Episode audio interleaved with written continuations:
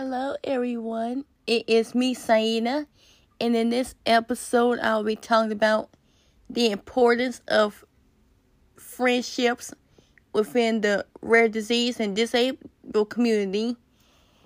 It is a, it feels really really good having friends, and it feels even more good when you have a friend who is supportive of both yourself having Rare, a rare disease and disabled, and it feels good when you can hang out with your friends and you may come to a certain moment where you you might feel like you are struggling in a certain environment or a certain way, and that is sometimes it comes very very hard because sometimes your friends don't be knowing, but it feels so amazing when you do have a friend that under, understands you completely and is willing to understand you for how you are and what you are like,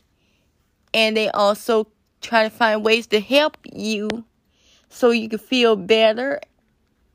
I know when I'm with my friends, if I have me a time where I either feel nervous or anxious about anything, I, I am able to get myself help from my friends, and they don't judge me at all.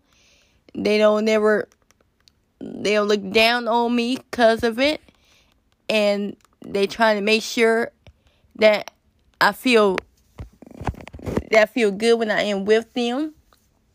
They also help make things easier for me when it might feel like it's too difficult or too overwhelming of a moment for me. I love that my friends are always loving towards me, regardless of, of my struggles and my conditions.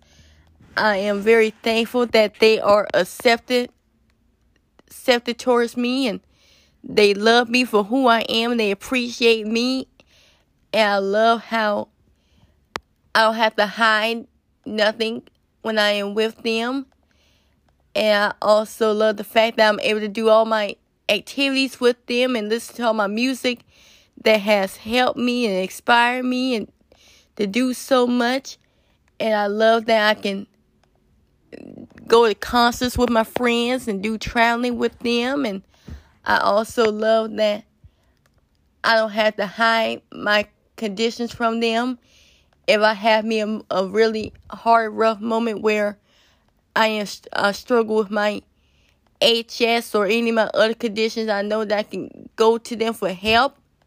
I know I can just reach out to them and, and just express myself and vent to them. I know if I ever feel sad, I can do the same thing. Some all people want is to have respect and acceptance. And that's what we want. We may be disabled, but we have feelings, and we want to have friends like the typical person does. We don't want to live life without having friends at all. We want to have friends where we can talk to and spend time with and talk on the phone with. I love the fact that we have the amazing organization of, of the Best Buddies program. I love what they offer. And I love that what they have. It feels good ha- having the organization, and they do so many great things. I love how they got the eBuddies program. Like if you're not able to meet with your friend in person, you can talk on the phone with them. I love how they have that option, the friendship walk where you can meet new people. It just a, it just feels really, really amazing where you can make friends in all forms of way, online and in person.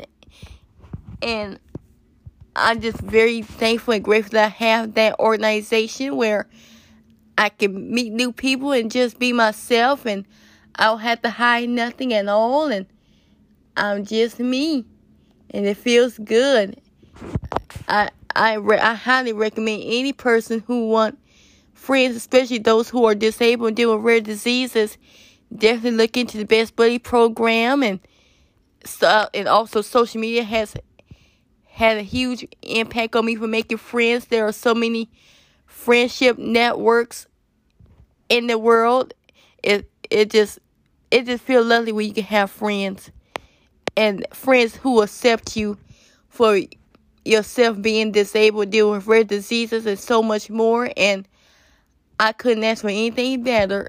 And I'm just very thankful and grateful. Thanks for listening. Bye.